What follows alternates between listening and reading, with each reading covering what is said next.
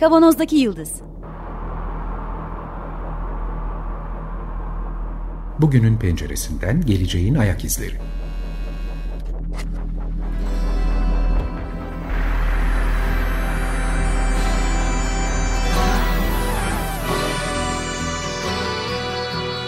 Hazırlayan ve sunanlar İsmail Başöz, Haluk Levent, Mustafa Yılmazer ve Fethiye Erbil. Zorlu Holding Sürdürülebilirlik Platformu Akıllı Hayat 2030, herkes için daha yaşanabilir bir dünya diler. Merhabalar herkese. Merhaba. Merhaba. Yine bir cuma günü e, Kavanoz'daki Yıldız programıyla sizlerle beraberiz. Ben Fethiye. Haluk. Ve Ahmet. Ahmet, Ahmet artık daimi konuğumuz bizim. Ahmet News Lab Turkey'den bize katılıyor. Sakarya'dan programımıza katılıyor. News Lab Turkey'nin Bir gazeteci eksiğimiz var demiştik. Onu evet, da aldık. Çağdaş evet. gazeteciler. Neyse ki gazeteciliği aramızda bir gazeteci olmadan konuşmadık bu sefer. İyi oldu. İsabet evet. oldu. Huyumuzdur çünkü. Biraz onunla News Lab Turkey'nin kuruluşundan bahsettik. Ekipten bahsettik. Gazeteciliğin geleceğini konuşmaya, içinde bulunduğu bugünkü durumu konuşmaya başlamıştık. Böyle detaylara girmek üzereydik ki programımız bitti geçen hafta. Ondan devam edelim istiyoruz. Ahmet söz sende o zaman. Şimdi en son deneylerde, evet, yeni yöntemlerde evet. kalmıştık. Yani aslında özetle söylemek istediğim şu. Şu anda biz insanların tüm hani hem toplum olarak hem bireysel olarak değişen habere ulaşma, haber tüketme, haberi anlama yöntemlerine yeniden uyum sağlamamız gerekiyor. Buna dair yeni yollar keşfetmemiz gerekiyor. Bunu nasıl yapabiliriz? Hani negatiften örnek vermeyi normalde çok sevmem ama aşırı sağın özellikle Avrupa'da, Amerika'da vesaire bunu yavaş yavaş çözmesi işte Cambridge Analytica'yı, Breitbart'ı ve ona benzer birçok örneği buna hani şey yapabiliriz. Örnek olarak kullanabiliriz. Bunlar mevcut koşulu anlayıp insanların nasıl tahrik edilebileceğini, nasıl kendilerinin daha görünür hale gelebileceğini belki kötü belki hani tamamen sizin politik görüşünüze kalmış ama hı hı. bana göre tamamen kötü amaçlar için manipüle etmeyi öğrendiler Doğru. ve bunun meyvesini yiyorlar Doğru. şu anda. Bunlar evet hani kötü örnekler böyle olmaması gerekiyor ama içinde bulunduğumuz dijital ekosistem ve içinde bulunduğumuz gözetim kapitalizmi sistemi bu tarz taktiklerin çok verimli bir şekilde işlemesine sebep oluyor. Bu durumda da elimizde hani gerçek yani tarafsız anlamda gazetecilik ya da iyiye yönelik gazetecilik için iki seçenek var. Ya aynı taktikleri kullanmayı deneyecekler ve onlara benzeyerek onları yenmeye çalışacaklar ya da mevcut sistemin dayattığı iletişim ve dijital platformların dışında alternatifler üretip bunların yayılmasını sağlayacaklar. Hani bununla ilgili belki verebileceğim ilginç örneklerden birisi Queen Norton diye hem arkadaşım hem de çok kendisinden çok şey öğrendiğim bir gazeteci var. Kendisinin yazdığı bir yazı vardı. Tamamen şeye odaklanıyor. Kendisi güvenlik, gözetim ve işte dijital teknolojiler konusunda hackerlar ve bu tarz konular konusunda çok uzman birisi. Ama maalesef bir dijitalde çalışan, tüm yayınları dijitalde olan bir gazeteci olarak eleştirdiği ve kötü olduğunu söylediği her şey yayınlandığı her sitede var. Girdiğimiz her sitedeki çerezler, trackerlar, reklamlar her yazısında eleştiriyor. Ama o yazıyı yazdığı kurum tüm parayı bundan kazanıyor. Bunun için bir özür yazısı yazmıştı kendisi. İşte bu piyasa mekanizması varlığını kurduğu sürece o alanın dışında bir alan tanımlamak çok zor tabii. maalesef hani aynı şekilde New York Times'ın geçtiğimiz senenin sonlarında nasıl telefonların herkesi takip ettiğini anlatan yazı dizisini açtığınızda eğer bu takip dijital takip sistemlerini gösteren bir tarayıcı eklentiniz varsa görüyorsunuz ki her tıkladığınızda en az 20 tanesi de sizin o yazıyı okuduğunuzu takip ediyor. Evet. Hani bu çelişkiyi nasıl kıracağız? Belki de hani en önemli sorunlardan birisi. Çünkü ne olursa olsun tamam hani dediğimiz gibi hani paranın olmadığı, gözetim kapitalizminin olmadığı bir dünya belki ideal ama şu anda da o para olmadan o gazetecinin o işi yapmasına imkan yok. O parayı daha etik bir şekilde ya da okura bu kadar haksızlık etmeyecek şekilde, okuru bu kadar zayıf duruma düşürmeyecek şekilde nasıl kazanabiliriz? Bu mesela hala tam olarak hani kesin bir şekilde cevaplanabilecek bir soru değil. Hani deneyler çok fazla. Birileri sürekli farklı yöntemler deniyorlar. Yeni şeyler bulunmaya çalışılıyor ama hani bunun hala bir cevabı yok mesela. Evet. Hmm, dünyadaki örnekleri biraz konuştuk ama Türkiye'de bu konuda neler yapılıyor, neler deneniyor? Hiç aklına gelebilecek örnekler var mı? Ya da Newslab'ın eğitimlerinde bahsettiğiniz başlıklar var mı bu konuda?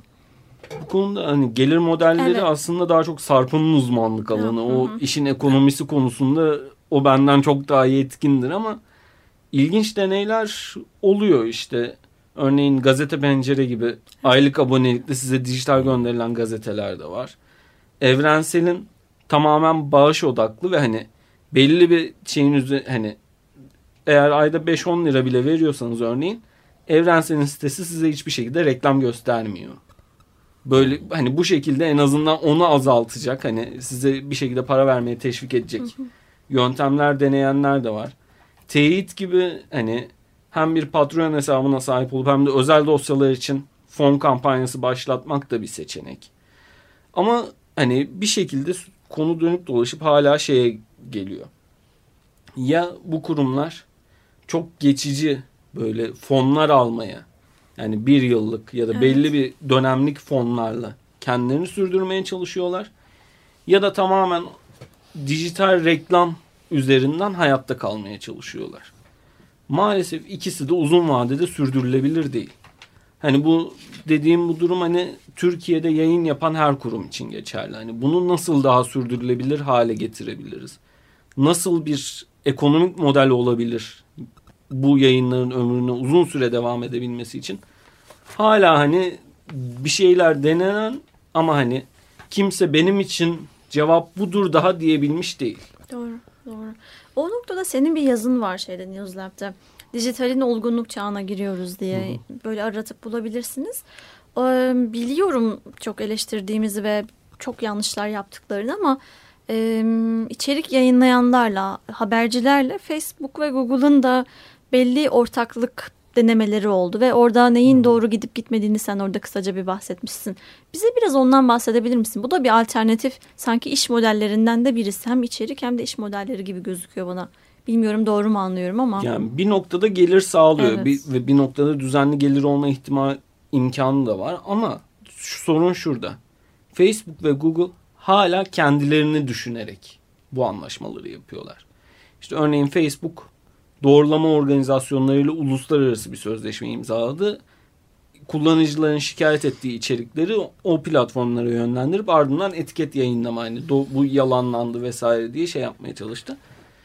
Bu sistemi kurdu. Hı hı. Ama bu platformlara o yükün altından kalkmalarına yardımcı olacak çok az imkan sağladı.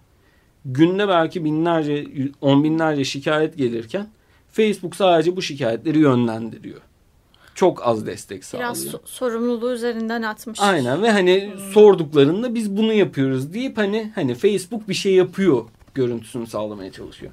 Aynı şekilde Google'ın Google News Initiative diye bir projesi var. Çok güzel hani ya.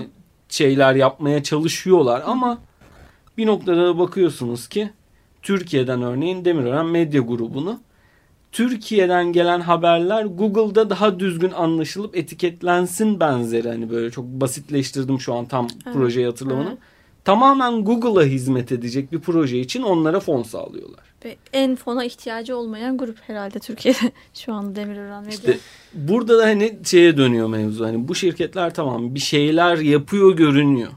Ama bunu niye yapıyorlar? E, para kazanmak. Çünkü yani, onların da içerik, içerik ihtiyacı var haliyle. Bir evet. de algı meselesi de değil mi? Yani imaj meselesi de önemli. Çok karalandılar uzunca bir süre. Karalamak denmez buna. Haklı bir şekilde Facebook'un adı çıktı e, yaptığı veri verileri satması vesaire seçimleri etkilemesiyle beraber o imajı biraz değiştirme projesine benziyor sanki. Bana yani. hiç öyle gelmiyor. Bana öyle tersine mi? o faaliyetleri daha rafine hale getirmek için. Hmm. E, çünkü daha sonuç itibariyle şu anda şeyi biliyoruz işte bu Cambridge Analytica'dan e, sızan yeni bir yüz, yüz bin sayfa mı ne bulmuşlar galiba? Parça parça geliyor ee, onlar. Mart'ta başlayacaklardı e, yayınlamaya. 60 küsür tane seçimi manipüle etmişler. Dünya çapında. Dünya çapında. Şimdi o e, Amerika'daki Facebook kullanıcılarının 5000 gözlem noktasıyla profil ediyor. Profilini çıkarıyor. Profilini çıkartıyor ve ondan sonra o işler oradan başlıyor. Şimdi bunu çeşitlendirmek için e, gazete çok iyi bir şey. Çünkü en zor ölçülen şeylerden bir tanesi eğilim. Değil mi? Ama bu tür sitelerde izlediği hangi siteleri izliyor, hangi haberleri izliyor, işte nerelerde e, ne tür tepki veriyor. Birini izledikten sonra başka nereye bakıyor. İşte buradan aldı onu teyit etmek için biz bir başka bir tarafa bakıyoruz ya onların hepsi kaydediliyor. Şimdi dolayısıyla bunu Facebook, Google ne kadar yaygınlaştırırsa kendi veri tabanlarında bir de düşün ki o bizim finansal verilerimize, bizim işte e, diğer e, kişisel verilerimize ulaşma imkanları da var bunların. E, onlarla bütünleştiğinde o profile'ı manipüle etmek için gerekli bütünsel veri tabanını tamamlama açısından çok kritik bir adım atmış oluyor. Şimdi o yüzden ben bir kere kökten bu platformlara e, gidilmesine karşıyım. Evet, Haluk çıktı zaten o platformlardan değil mi? Ben Facebook'tan, Facebook'tan tabii uz, okumuş mudur bilmiyorum ama uzun bir eleştiri yazısı yazıp kendilerine e, nazik bir şekilde e, küfür ettikten sonra ayrıldım. Bir daha girmedim Facebook'a. E, yani of, resmi bir şey dışında da e, resmi bir hesap açmak gerekirse onun dışında da girmeyi düşünmüyorum. Şu an için öyle bir ihtiyaç yok ama e, olursa da ancak o şekilde olur. Kişisel olarak girmeyi düşünmüyorum. Minimum bilgi vermek açısından. E, bu konuda söyleyecekler bittiyse ben başka bir alanı açmak istiyorum aslında. Tabii. Biraz gazetecilikle ilgili. Hı hı. Ee, şimdi ben biliyorsunuz ağır ekonomi diye bir program da yapıyorum şeyde Medyaskop'ta. Her çarşamba Her saat çarşamba. 11'de. Neyse yani Hı-hı. onun için söylemedim. ee, bazen buraya da konuk alıyoruz biz. Şimdi evet. orada iki tane iktisat profesörü olarak o programı yapıyoruz. Yani konuda uzman kabul edilen insanlar olarak programı yapıyoruz konuk almaya çalıştığımızda da bizim oradaki editör abi zaten siz konuksunuz diyor. siz gazeteci değilsiniz ki. O yüzden biz konuklara da konuk geldiği zaman da bakın söyleyecek bir lafınız varsa bizim lafımız sözümüzü kesmek zorundasınız. Yani biz size soru soralım siz konuşun gibi bir durum yok. Şimdi gazeteciyle uzman ara yani konuk arasındaki fark bu. Doğru. Değil mi? Gazeteci bir konuda uzman değil hı hı. ama o konuda uzmanı bulabilecek ve o uzmanı konuşturmak üzere kurgulayamış. Şimdi dolayısıyla benim ben burada da konukum. Daimi konuğum yani. Sırf bunu söylemek onun, onun için altını bir çizeyim evet. yeri gelmişken. Ee, şimdi bu buradan şuraya varmak istiyorum. Şimdi gazetecinin tanımı böyle yapılıyor. Hı hı. Ama podcast meselesi evet. bu gazetecilik tanımını yerle bir edecek bir şey. Çünkü gazeteci burada bir uzmanla dinleyici arasında aracılık görevi yaparken podcast'te bu aracılık görevi ortadan kalkmış oluyor Dolayısıyla aslında bir yandan da gazeteciliği bütün bu dijital meselelerde olduğu gibi genişletmiş oluyoruz. Evet. Yani uzmanlık alanına doğru genişletmiş oluyoruz. Ee, o zaman işin rengi çok değişiyor çünkü. Şimdi yani giderek artan bir şekilde örneğin podcast'te gazetecilik aslında bir hikaye anlatıcılığına da dönüşüyor. dönüşüyor. Evet. Çünkü gazeteci bir hikayenin peşinde koşuyor. Onu buluyor. Onu bir sesle anlatılabilir hale getiriyor ve ardından bunu okuruna iletiyor. Bu hani gazeteci için aslında çok yeni bir imkan. Çok güzel şeyler deneyebileceği, çok farklı yollara gidebileceği bir imkan ve hani dünyada yani çok değişik şeyler deneniyor. Çok güzel işler çıkıyor. Ben yavaş yavaş yani Türkiye'de böyle yaratıcı örnekler göreceğimizi inanıyorum. Hani çok evet. keyifli hikayeler dinlemeye başlayacağımıza, keyifli haberler dinlemeye başlayacağımıza hani keyifli derken bu arada hani güzel haberler ha, anlamında değil, evet. değil ama hani çünkü bazı hikayeler vardır. Ne görselle ne yazıyla hani onu veremezsiniz karşı tarafa. Onun derinliğini, o hikayenin önemini bazen ses lazım olur hani. Hatta bazen sesle çok daha iyi verebileceğiniz durumlar olur. İşte gazetecinin bu noktada kendini geliştirebilmesi ve hani bu hikayeyi nasıl güzel bir ses hikayesine dönüştürebilir mi tasarlaması gerekiyor. Bunu yapabildiği zaman podcast gazetecilik için çok daha zengin bir alana dönüşecek ve ben bunu yakın zamanda örneklerini görmeye başlayacağımıza inanıyorum. Dediğin gibi bir yandan hani gazetecinin konuk bulan, uzman bulan kişi olabileceği versiyonlar da var. Bunu yapanlar var ama podcast'te sadece bunu yaptığınız zaman çok hafif kalabiliyor. Bu yüzden kimileri yurt dışında ikisini bir araya getirmeyi deniyorlar. Bir yandan bir hikayeyi anlatırken o hikayeye uzmanla destek olarak o hikayeyle o hikayeyi daha da böyle temel ayakları yere basan, daha fazla bilgi veren bir gazetecilik işine de dönüştürmek mümkün. Ben hani burada denenebilecek çok fazla şey var. Çok fazla formül var. Ve neler göreceğimizi hani açıkçası heyecanla bekliyorum. Hmm. Çünkü yapılabilecek şeyleri düşündükçe hani insan heyecanlanıyor. Evet. Buradan hani radyoculara da, gazetecilere de ya da sıfırdan podcastçilere de hani sesleniyorum. Cesaret en önemli şey. Yani korkmasınlar. Bu olur mu, olmaz mı, tutar mı, tutmaz mı diye. Ben ne podcastler gördüm diyeyim hani bunu kim dinler ki diye düşündüğüm podcastlerin yüzlerce, binlerce dinleyicisi oluyor. Çok ciddi bir kitleye ulaşabiliyor. Çünkü o ürün ortaya çıkana kadar, o hikaye ortaya çıkana kadar onu kimin sevip sevmeyeceğinizi bilme ihtimaliniz yok. Ne kadar piyasa araştırması yapın, şunu yapın, bunu yapın. O hikaye çıktıktan sonra bulacak. Ya da o yöntem çıktıktan sonra bulacak kendi kitlesini. O yüzden bahset hani demiştim ya yeni deneylere ihtiyacımız var. Bu alanı gerçekten olgunlaştırmak için. O deneyler konusunda da hani kimsenin böyle kendisini elini korkak alıştırmaması lazım. Çünkü en ilginç işler, en böyle yaratıcı işler genelde en böyle deli cesaretiyle o işe girişenlerden çıkıyor. Doğru. Evet. Peki şimdi gelelim e, benim için en enteresan noktaya Star Trek bağlantısı. yani bu podcast uzmanlaşma meselesi falan işin içine girdiğinde e, acaba yapay zeka bu baştan tanımladığım yani biraz önce tanımladığım e, değişen gazeteci profili uzmanlaşma içerisinde nasıl bir rol oynayabilir? Bir rol oynayabilir mi? En şeyden önemlisi o. Yani şunu kastediyorum. Mesela ben Google olsam aslında bunun peşine düşerim.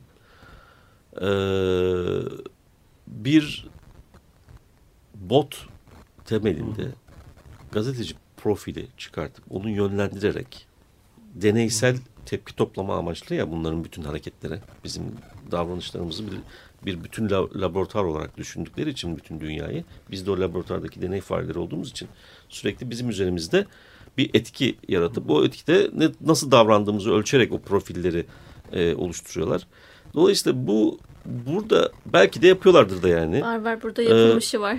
Açtım ben hemen. Öyle mi? evet. Ee, yapay zeka temelli yani zeki değil ama sonuç itibariyle belge algoritmalar çerçevesinde e, kodlanmış davranışlarını ona göre ayarlayabilen, verdiği yanıtları, ürettiği metinleri ona göre ayarlayabilen bir şey çıkar mı? Çıkmış çıkmış. Çıkmış mı? Evet sizin paylaştığınız yazılardan bir tanesiydi bu. Sen bahsetmek Hangisi? ister misin? Bu şey New York Times üzerinde The Rise of the Robot Reporter robot habercilerin yükselişi diye bir yazı var burada. Hı. İçeriğinde de şeylerden bahsediyor, örneklerden bahsediyor. Mesela Bloomberg Haber'in kullandığı Cyborg diye bir e, makine öğrenmesi sistemi var. Kendi makalelerini yazmaya başlamış. Özellikle şeyle ilgili finansal piyasaları Hı. takip ve o düşmeleri, artmaları vesaire raporlamayla evet, o, ilgili. O kolay. O Hı. sadece o değil. Biz de yaptık onu. Sonra Türkiye. Guardian Avustralya'nın geçen senenin haberleri bunlar tabii Şubat 2019 diyor. Ee, ilk makine öğrenmesi destekli makalesi yayınlanmış. Sonra Forbes Bertie diye bir araç geliştirmiş e, robot makine öğrenmesi yapay zeka aracı ve kendi hikayelerini yazıyormuş. E, bu da şey diyor gerçek insan olan gazetecilerin zaman ayıramayacağı kadar çok iş var diyor. O işleri kolaylaştıracak. Evet. Bu güzel bir nokta. Yani şey bir gazetecinin e, teknolojik yardımcısı gibi onun bir uzantısı ikame eden değil ama hı hı. uzantısı olursa bir sıkıntı yok zaten. Bizim zaten teknolojiden şu ana kadar ki yapılan tüm deneyler o yönde. Hı. İşte örneğin tamamen veri odaklı. Evet. Spor müsabakası sonuçları, hava durumu hı hı. ya da işte ekonomik hani işte gün sonu raporları gibi ekonomi tamamen veri odaklı haberleri yazacak yapay zeka öğrenme, makine öğrenme sistemleri var şu an işte Reuters, Bloomberg vesaire kullanıyor bunları. Bu neye yardımcı oluyor? Bir muhabirin aynı cümleleri her gün her gün yazmak yazmasının önüne geçiyor. Önüne geçmiş oluyor. Bu sayede muhabir kendi araştırmak istediği konuya eğilebiliyor. Hı hı. Bu da onun uzmanlaşmasını ya da yazacağı konuda daha yetkin hale gelebilmesini sağlıyor.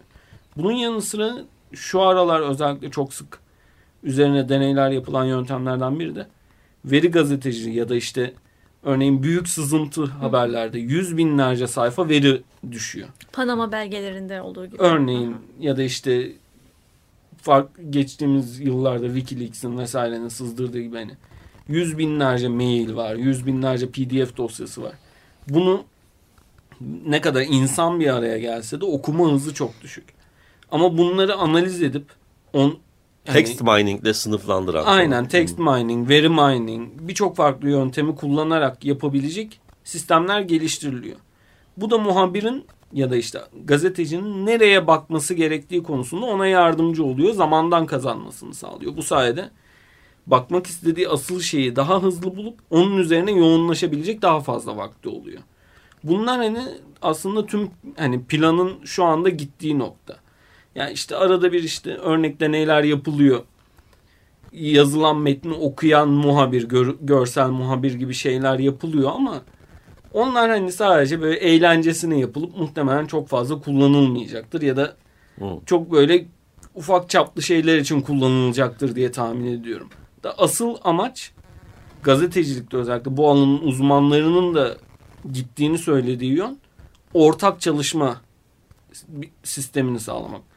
Bir nevi o yapay zeka sistemlerinin, makine öğrenme sistemlerinin gazetecinin asistanları olup o hantal işleri, çok zaman yiyecek işleri gazeteci için halledip onun hızlanmasını sağlayacak sistemler kurmaya çalışıyorlar. Bir bager olamadınız yani. Olamadılar diyelim. Robot şair Deniz Yılmaz. Evet. Yani robot kol tasarlamış bizim Bager. Onu buraya Bager, konuk, Bager Akbay'dan bahsediyoruz arkadaşımız. konuk almıştık. İki program konuşuruz falan diye konuk aldık. Altı program mıydı? devam ederiz diye de ayrıldık yani. Ee, o bir tane robot kol yapmış bildiğin mekanik. Sonra önüne, eline de bir tane kalem verip şiir yazdırıyormuş. Bak yani gazetelere bager, göndermiş onu. Bager gibisi az var ama yani. Her haber odasına onun gibi bir tanesini bulabilsek e, kesin yani, yani severek takip ettiğim birisi işlerini hani onun gibisi az bulunur o yüzden. Evet. Diyor ki hocam diyor spekülasyon yapmak imkanı olmadığı için bilimi bıraktım sanata geçtim. Haklı bir itiraz. Fen lisesini terk etmiş sanat okulu. Şahane yani fen lisesini bitirdikten sonra mühendislik evet, evet, evet. orayı terk etmiş falan. Ama şimdi akademiye Çok... geri döndü derslerde veriyor bir yandan da. Ya onun derslerini evet. izlemek lazım aslında. Kesinlikle. Ee, şimdi Bitirmek tabii o zaman evet e, yani bu benim e, Bager'in sanat alanında gösterdiği performansı gazetecilik alanında göstermek biraz daha kolay olur diye düşündüğüm için e, yani norm koymasa da işte holistik düşünmese de bilmem işte bu e, yeni geliştirilen bu deep learning'in alt versiyonları çerçevesinde e, ö, şeyi de algoritmayı da öğrenme yoluyla bir parça geliştirebilecek ve bu anlamıyla da ne bileyim işte belli ölçüde bir metin çıkartabilecek. Hı hı. E, dolayısıyla da imitate edilmiş yani böyle bir gazeteciyi e, taklit edebilecek hı hı. E, çapta bir program yakın zamanda pek beklemiyoruz o zaman. Öyle mi? Çünkü, 24. yüzyılda var yani onu biliyorum.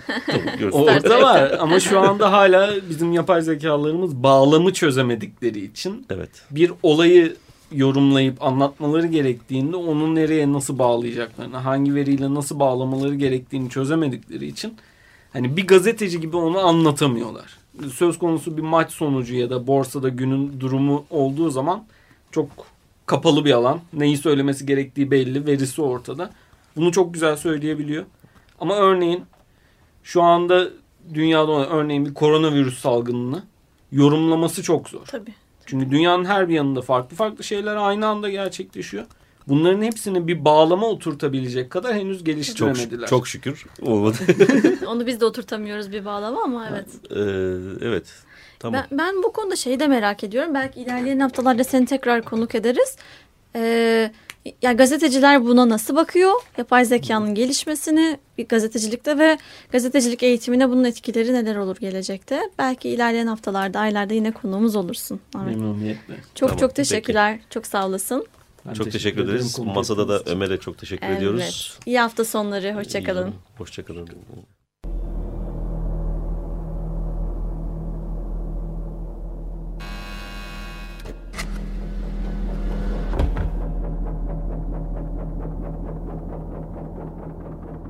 Kavanozdaki Yıldız Bugünün penceresinden geleceğin ayak izleri.